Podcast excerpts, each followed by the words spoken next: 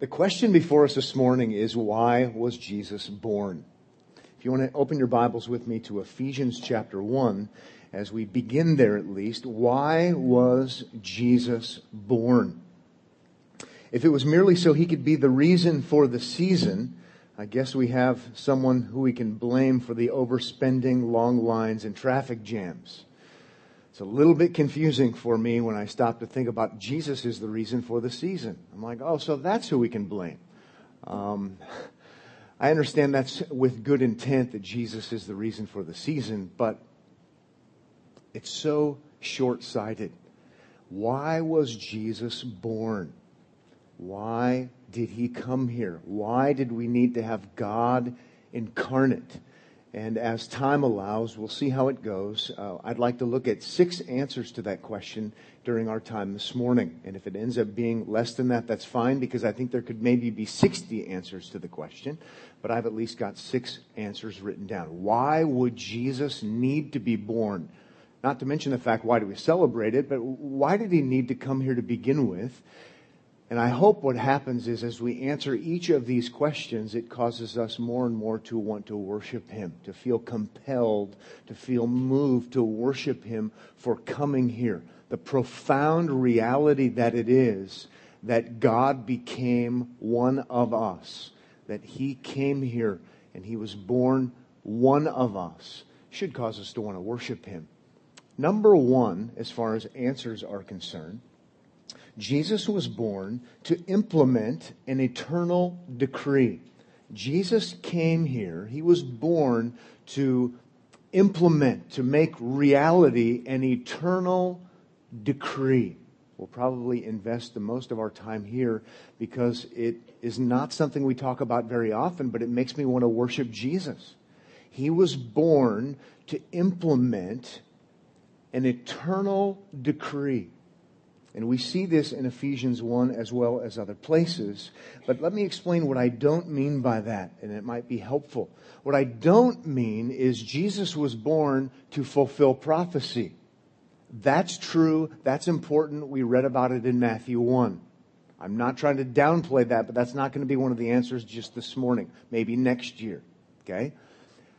What I mean is before prophecy, pre prophecy in the counsel of God, the eternal counsel of God, in the divine throne room before there was ever even prophecy, before there was anything.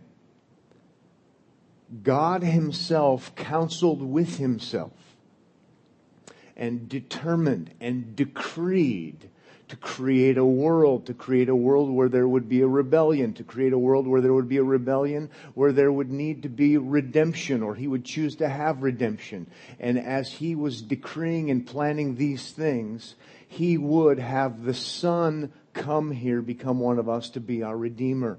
We're talking about the, the, the, the, the meeting of, of the triune God to have a decree for these things to happen. Jesus needs to be born because that's his role in this divine, eternal counsel of God. And now we're way, way, way beyond small things. Think about it. We're not even reading the Ephesians text yet. But just think about now we're before time, reaching into eternity past, and you have the Father, the Son, and the Spirit meeting together, counseling together, coming up with this divinely wise plan to create, to even allow for a fall, for rebellion, and then to plan to maximize their own glory as God, to have redemption and reconciliation. And the Father in this plan is going to be the one who elects. And the Son is going to be the one who comes to redeem. And the Spirit is going to be the one who applies the work of redemption to those the Father has chosen. Deep into the pool which should cause us to then have the kind of worship that we wouldn't otherwise have. Jesus came here because of the eternal decree of the all wise, all knowing, triune God. And we learn something about it in Ephesians chapter 1. Therefore, we learn something about the significance of Christmas in Ephesians chapter 1, beginning in verse 3, and we'll read 3 down to verse 14. We learn something about the greatness of this plan that Jesus comes to implement Beginning in verse 3, we read, Blessed be the God and Father of our Lord Jesus Christ. So he's praising God for this great reality because it goes on to say, Who has blessed us in Christ with every spiritual blessing in the heavenly places even as he chose us in him. So the Father chooses us in him, in the Son, before the foundation of the world. But there's something that even precedes before the foundation of the world. That's a long time ago, before the foundation of the world. Okay, that, that would be enough to, to, to get Paul revved up and praising God, and he's revved up and praising God in Ephesians chapter 1. But there's something that even comes before that, which is what we were talking about. Let's keep reading. That we should be holy and blameless before him. In love, he predestined us for adoption as sons through Jesus Christ. And how about this? According to the purpose of his will that from which everything else flows, according to the purpose of His will.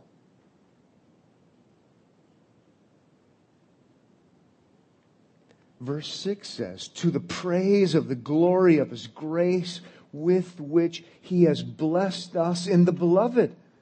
In him we have redemption through his blood, the forgiveness of our trespasses, according to the riches of his grace, which he lavished upon us in all wisdom and insight. And then how about verse 9?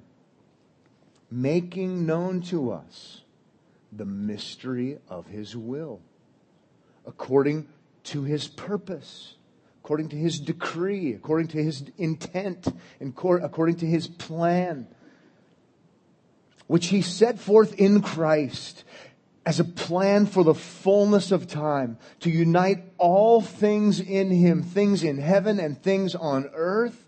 In him we have obtained an inheritance, having been predestined.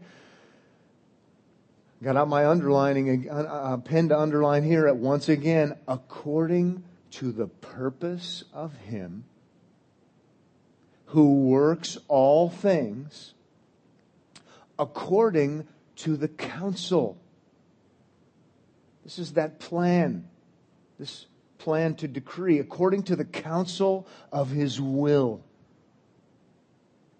Verse 12, so that we who were the first to hope in Christ might be to the praise of his glory. In him you also, when you heard the word of truth, the gospel of your salvation, and believed in him, were sealed with the promised Holy Spirit who is the guarantee of our inheritance until we acquire possession of it to the praise of his glory.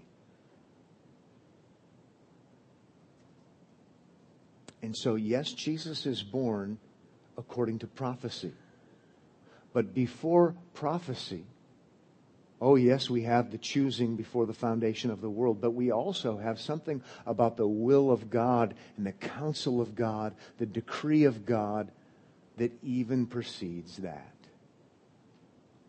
Jesus is born because God, in his infinite wisdom, orchestrated a plan where the Father would act and the Son would act and the Spirit would act. Awesome to think about. Really, really, we use the word a lot, but really awesome to think about. Oh, Jesus is born in Bethlehem. better than I even imagined. I remember being a new Christian and thinking, this is amazing. I, I, I wanted to tell people, did you know that, that this stuff is talked about in the Old Testament? You know, the prophecy was just awesome and amazing, and, and it is. But there's something that holds that up the eternal decree of God. One person put it this way The persons of the Godhead mutually committed themselves to Bethlehem as well as Golgotha from all eternity. So when Jesus is coming, it's part of the plan. It's his part of the plan as far as what he himself is doing, taking on human flesh. This is why he was born. Maybe just to get a better feel for this um, would be to go to Titus. Doesn't speak to the matter directly, but Titus chapter 1 at least gives us a better sense of, of how great this is as far as timing is concerned. If we're talking about something that reaches so far back, I like the wording and the, and the verbiage, and I'm intrigued by Titus chapter 1 because the promise in Titus 1 is before times eternal, literally. Before times eternal.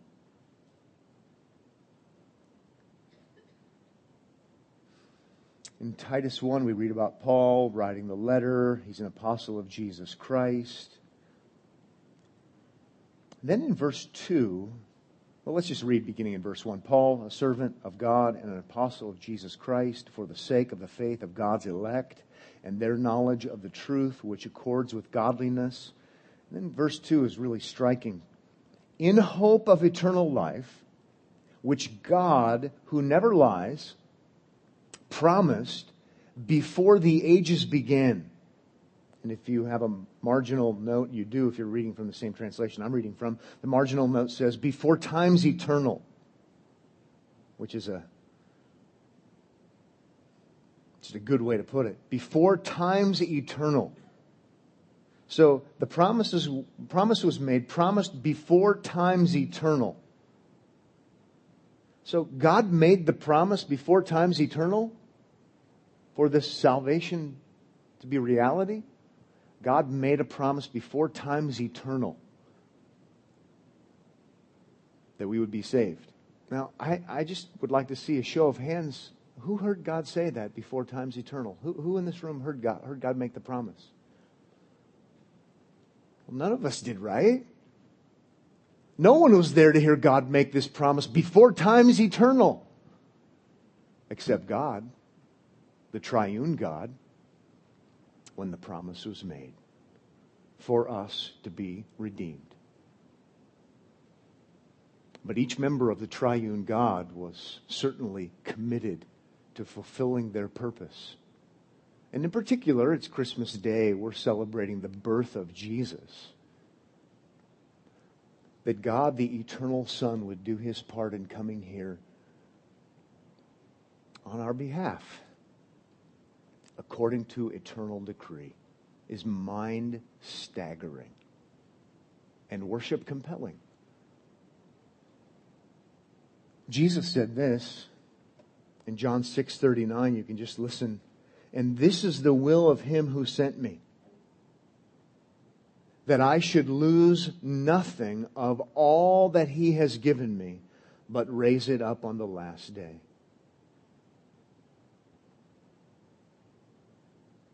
This is the will of him who sent me, the will of the Father, and I will do my part and I will lose none of them. I'm committed. I'm committed to this plan, to this promise, to this purpose, to this decree, and I will do my part faithfully. And notice the sureness of it. He will lose none of them. He's worthy of our worship. He's worthy of our devotion. He is worthy of our praise. He is worthy of our very lives. He's a God who saves according to promise, according to decree, according to his own perfect wisdom. This helps me understand. It doesn't sort out all of the mystery, and obviously that couldn't even happen. This helps me understand even when we learn about Jesus being crucified according to the predetermined plan of God in Acts chapter 2. The most awful thing to have ever been done. But it's according to the predetermined plan of God. This is part of the divine decree that the Son would give himself up for us, Ephesians chapter 5. So when I read Acts 2:23 and it says he's delivered up according to the predetermined or definite plan of God, crucified, I can at least understand a little bit better, even though there's still mystery.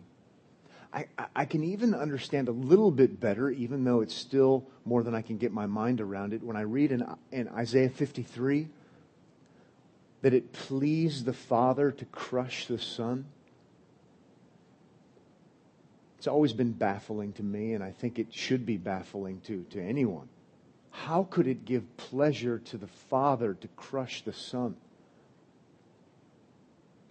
I still don't know exactly how it works, although it's not absolute confusion because you have, again, before times eternal, the promise being made, which was even preceded by the purpose of God, the decree of God, the plan of God, the agreement among God Himself to redeem. To redeem that this is going to work and this is going to be successful, so much so that we can have a promise of eternal life before times eternal. Isn't it great?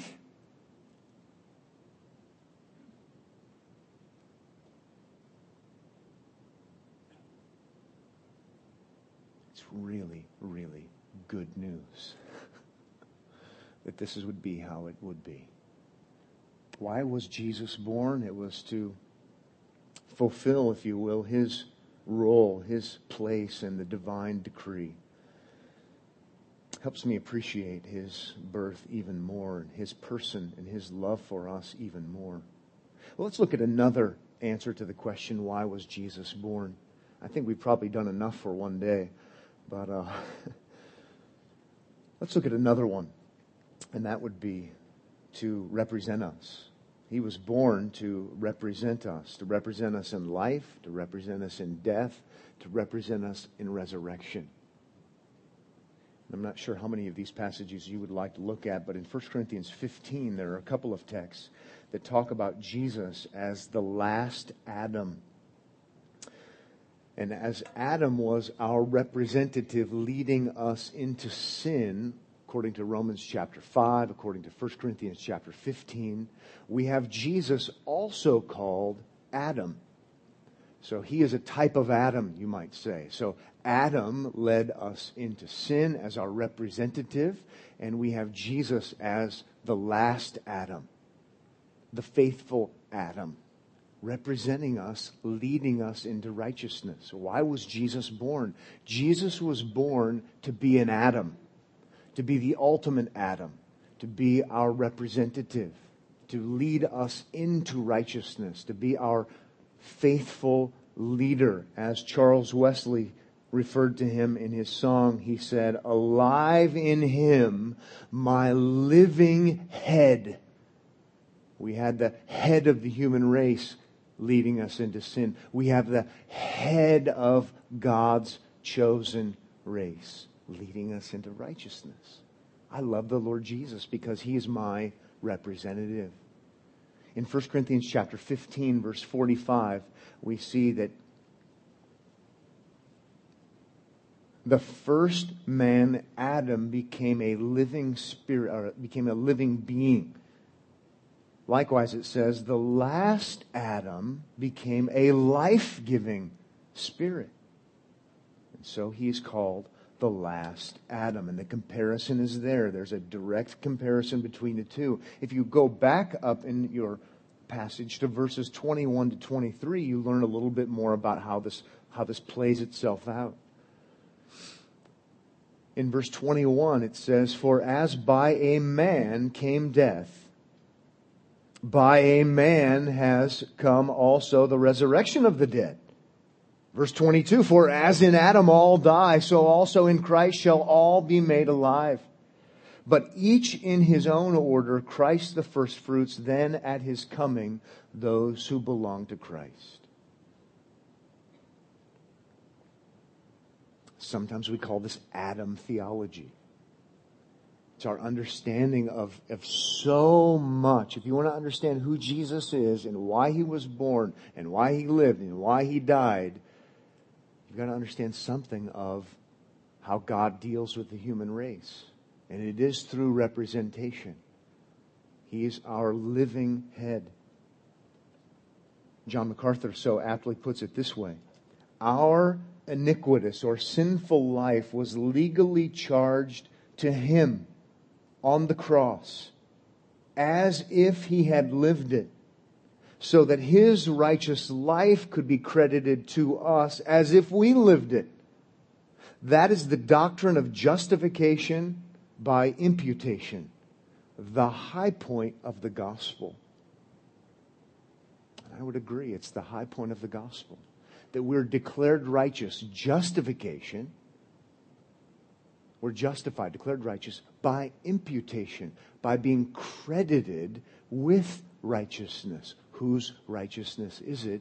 It's not the first Adam's, we were credited with his unrighteousness. We're credited with the last Adam's righteousness. And by the way, this is why grace makes sense. Because it's not our doing. But it is the high point of the gospel. The good news that it's not based upon your spiritual treadmill success. It's based upon the righteousness of Christ. Representation high point of the gospel. I'm so grateful, and I want you to be so grateful if you're a Christian, that your righteousness is not in this room or lack thereof. That your righteousness does not reside within you, that your uh, uh, desire and your hope is not built upon you and what you may or may not do, that your hope, your righteousness, as we've been seeing in Hebrews lately, is seated at the right hand of God on high and his name is Jesus. He came here to be our righteousness as our substitute. That's why we worship him. That's why we praise him. A passage that's intrigued me recently uh, has been 2 Peter chapter 1. And I'll invite you to go ahead and turn there with me regarding this matter of Christ, our righteousness, as our representative. Second Peter is pretty easy to find because if you find the book of Revelation at the end, you can back up to Jude, and you can back up and keep going back through the epistles of John, and it's toward the end, small little book, Second Peter. Regarding this matter.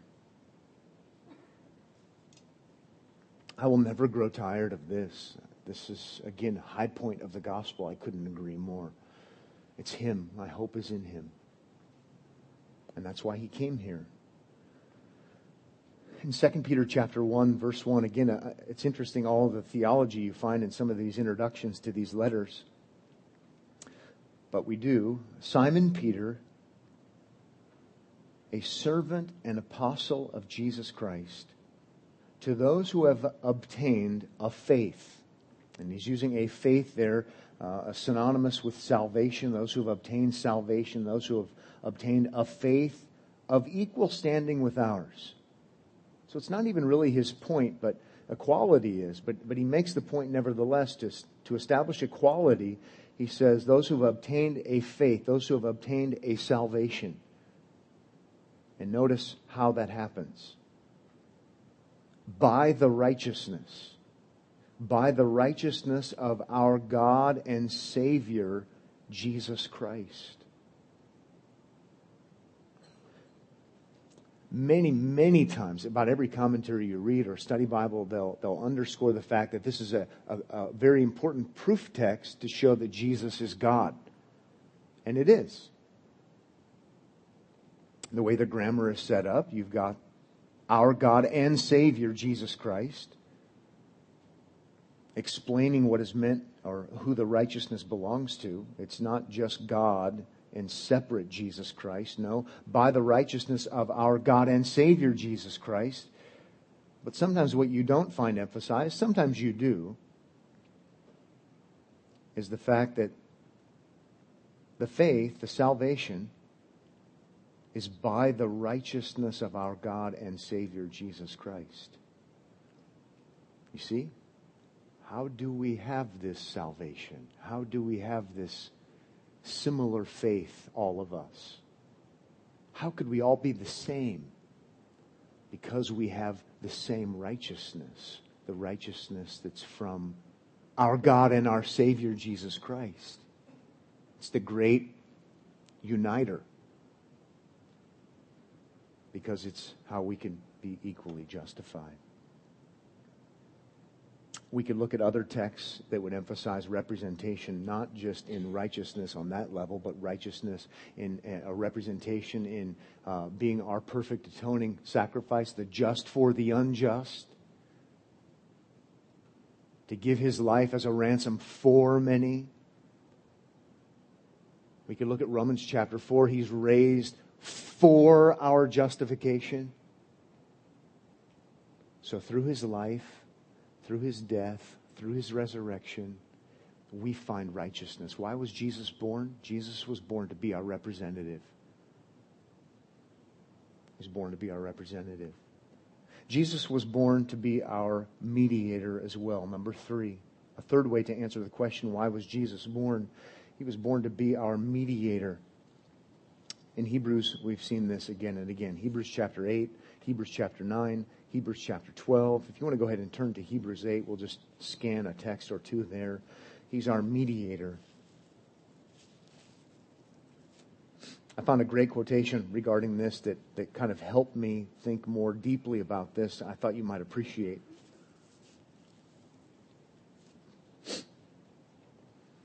One Dutch writer uh, puts it this way regarding the mediation of Jesus. Just listen carefully. He is not a third party between God and us. So Jesus is not a third party between God and us, but is himself the Son of God. And at the same time, the Son of Man, the head of all humanity. He does not stand between two parties. How about this? He is those two parties in his own person helpful. Helpful in blowing my mind with mystery. Helps me to understand a little bit maybe when we talk about in 1 Timothy chapter 2 that he is the one mediator between God and man. The man, Christ Jesus.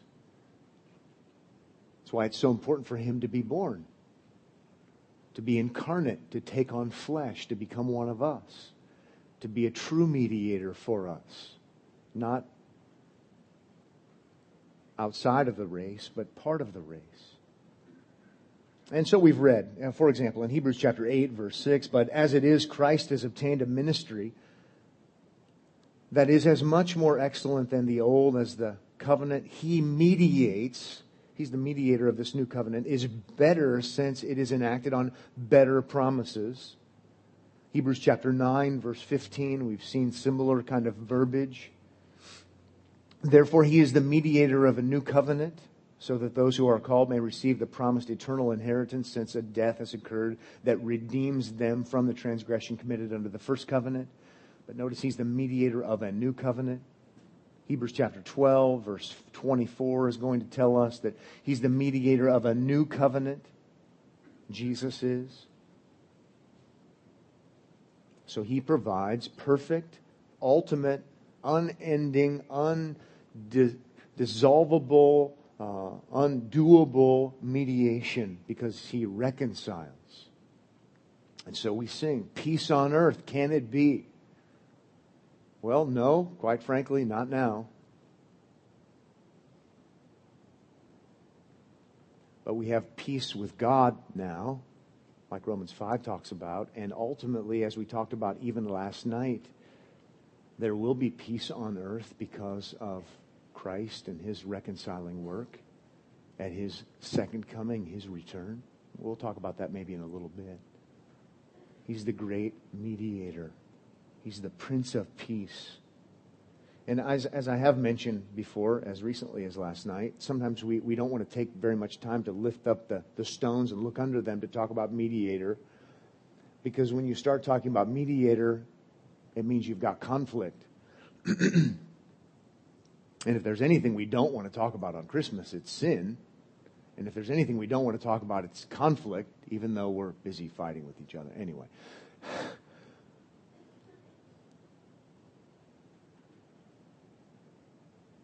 But apart from an acknowledgement of sin and rebellion and being an offense to God,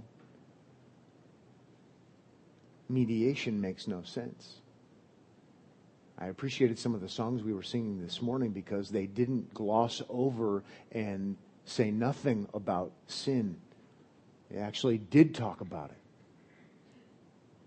The only way you're going to say, I have a mediator in Christ and I love him so much so that I find myself worshiping him. I have perfect mediation. Is if you first know something about God and that he's not the, the, the big guy upstairs and something about yourself that you're not a good person, inherently good, sometimes placed in a bad environment, so you can blame it on someone else that we're rebels, that we're sinners, and, and God is righteous, inflexibly so. And now all of a sudden we, we realize we have a problem, and now all of a sudden we have one born in Bethlehem who will save his people from their sins. He is the one who is God with us. He is the mediator of the better covenant. I'm starting to feel like a charismatic. Praising him praising Him. And we all should. I don't care if I look like I'm a worshiper. Because I am. I'm delighted beyond measure. I'm free. I'm a Christian because I have a mediator. Why was he born? He was born to be a mediator. Related to, the, to this would be the fact that he was born to reconcile. I put it as number four, but it certainly would relate to number three. And since we've already been talking about this, I'll, I'll just add one more highlight to him being born to reconcile. We can talk about reconciling God and us. We can talk about reconciling one another, regardless of what our background is, as Ephesians talks about Jew and Gentile. But in Colossians, it says that Jesus, through his work, not just through his birth, but he has to be born in order to do all that he's going to do, that Jesus reconciles all things. Jesus reconciles all things. Colossians 1:20, and through him to reconcile to himself, so he's the focal point, all things, whether on earth or in heaven, making peace by the blood of his cross. Think about the, the Savior we're talking about when we talk about Jesus is the one who reconciles. In fact, sometimes it's spoken of in the past tense because his work is done. He's reconciled all things in himself. And now we do have to look forward to his return when these things actually become fully realized or, or fully actualized or however you'd like to say it, when they actually become reality as we would see them. But you've got to know that Jesus came here so that he could bring an end to all conflict and so he could reconcile everything in the entire universe so that everything would work properly, correctly, rightly, ultimately giving glory to the God who made it. And where does it all center? Where's the focal point? Where, where does the power come from? Who's the, the center of attention in all of it? It's the one who was born in the ratty town of Bethlehem. It was a ratty town when he was born there. It's a ratty town today. The nowhere town.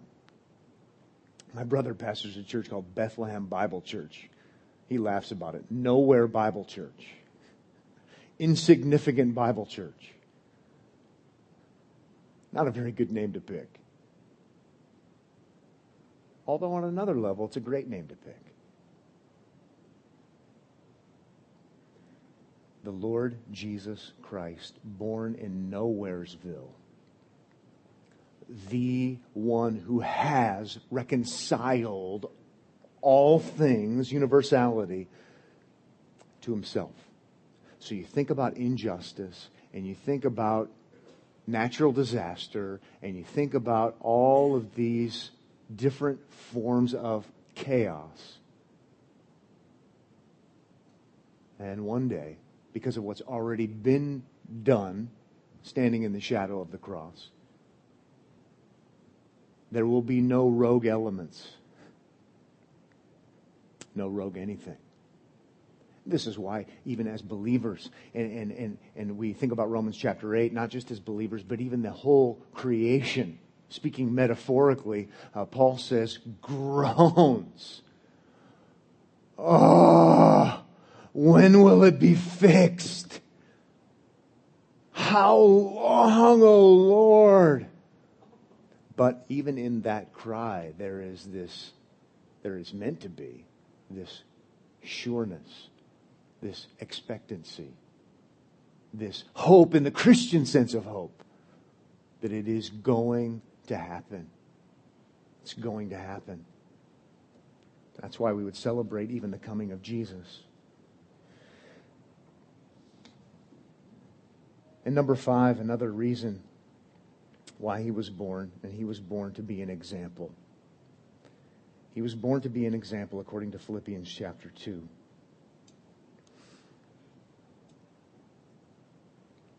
Unfortunately, we're at a place where his example is given preeminence. The Bible doesn't give his example preeminence. The Bible gives his work as representative preeminence. But we can't throw the baby out with the bathwater. We would be unbiblical and unfaithful and missing out if we only talked about his redemptive work, and we didn't say there's something to be learned here for us. And in Philippians chapter 2, the great incarnation, self humiliation, the, uh, the, the, the eternal Son humbles himself, becomes one of us, wasn't obligated, didn't have to, volunteered for the job because he gave himself up for us and we're supposed to learn from it as Christians. And that's why it says in Philippians chapter 2, right before he gives us that, that, that great humility passage emphasizing Christ's humility, he says in verse 5, have this mind or have this attitude, this mindset among yourselves, talking to Christians, which is yours in Christ Jesus, who although he was in the form of God, did not count equality with God a thing to be grasped, but emptied himself, and, and we'll stop there. You, you know the passage. Have this mindset among yourselves. Now, if that's all we ever talk about, we won't understand the profound nature of what he did. But we talk about that a lot, and so now we need to remember, you know, now the ethical exhortation to you and to me is be humble. Don't look out for yourself and only for yourself. You need to see others as more important than yourself, and you need to sacrifice for them because that's what your Savior did for you. It makes all the sense in the world that you wouldn't count your, what you deserve to be priority because what He deserved is to never come here. And so now as Christians, and it's an amazing thing in the context of the Philippian church because people are complaining and fighting and arguing about things that are not priority things And he says, hey, wait a minute.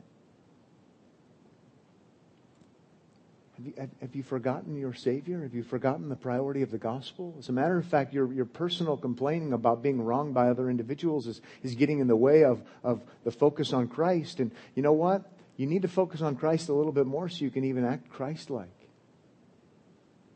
And so Jesus was born here, incarnate, incarnation, to give us an example. Because, in one sense, we might all have our rights as church members and Christians. But to defer and say, no to myself, yes to you. Why? Because there's a greater purpose here, and it's the glory of Christ, even in the context of Philippians, in promoting and proclaiming and advancing the gospel cause. And when I'm just thinking about myself, it gets in the way of the agenda. And so he's a great example, the best example, the ultimate example. He's more than an example, but he's not less than an example. So we should praise him and worship him because of the example he provides. And then finally, and we can end on this why was Jesus born? Jesus was born to be exalted. Jesus was born to be exalted. In that same passage in Philippians where we learn about his self humiliation and humbling himself, it's voluntary. He's acting this way. And because of his voluntary actions on our behalf, then it says, therefore God what? Highly exalted him that he is lifted up and he is given the name above every name so that everyone on earth, above the earth, under the earth, everywhere you could possibly reach is the idea, would give him glory and give him honor and give him praise because he humbled himself, became one of us to live and die and rise for us. So he is the supreme exalted one Think about Jesus born in Bethlehem in the manger, humility, humility, humility, so that he would be exalted above all. King of kings and Lord of lords. It's a great truth. In fact, think of it this, this way. It's, he, is, he is so exalted because of his great humiliation that it might actually rub you the wrong way at first. So you're telling me he was on his throne in heaven and knew full well that if he humbled himself and became part of the human race and gave himself, that, that that would result in him being exalted above everyone and anyone anywhere and everywhere? Who does he think he is? God or something? Oh, yeah, that's right. That's exactly right. But isn't it interesting? We ask the question, why? Why this? Why that? Why this? And Sometimes we ask too many questions. I like questions. I'm fond of questions. Sometimes maybe we ask too many of them. And if you read the Bible long enough, you've been around long enough, you start figuring out, you know, the right answer is. The trump card answer is because it gives glory to God. When it's total mystery to us, we go, well, God did it this way because it must give him more glory. Because we know that God does what he does to act like God. And that's true. That's right. But isn't it interesting? I don't know if you've thought about this before. Perhaps you have. That God did, in fact, receive more glory by doing it this way than he would have otherwise. Creating a world with a built in fault because there would be rebellion, because we're talking about the God who works all things after the counsel of his will, Ephesians 1. Why would he do that? Well, I don't know the intricacies, and, and there's definitely mystery involved, but so he could provide redemption. Yeah, but why didn't he, why didn't he just do it so he didn't have to provide redemption and he didn't have to have a fall and there's no built-in fault? Why didn't he just do it that way? The answer is because this would give him more glory. Because he can then provide redemption through his great son who's going to humble himself so then he can highly exalt him above all others in a unique way that he wouldn't have been exalted otherwise as the God man, right? And so God can show his attributes perhaps that would have been there, yes, but perhaps we wouldn't have seen otherwise, like His great grace and His great mercy and His great long suffering. It gives God more glory. It gave Jesus more glory to become one of us. Even the, the reasons surrounding why he would need to become one of us gives him more glory than he would have received otherwise. And so here we should be as fallen men and women, sinners here on this Christmas morning, seeing him perhaps as we haven't seen him before, maybe a better picture of him, maybe a, a less comfortable picture of him, but a better picture of him, giving him praise and glory and honor because we've tasted of his goodness and we've experienced his grace and his mercy. And so we want to give him praise and worship worship as God like we wouldn't have otherwise. I invite you to do that. I urge you to do that and to find great joy in doing that and acting like a worshiper.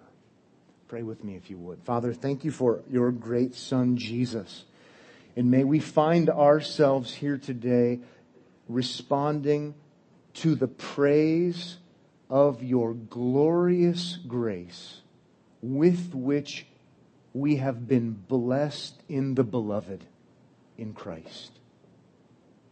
To your praise, to your glory, to your honor. Thank you for revealing these things to us. Thank you for loving us in this extraordinary way. Thank you for humbling yourself. Thank you for giving us the gift of salvation in your Son, Jesus even as Peter says, thank you for causing us to be born again to a living hope so that we might understand these things and begin a journey of understanding them better. What a great, great, great Savior we have in Jesus.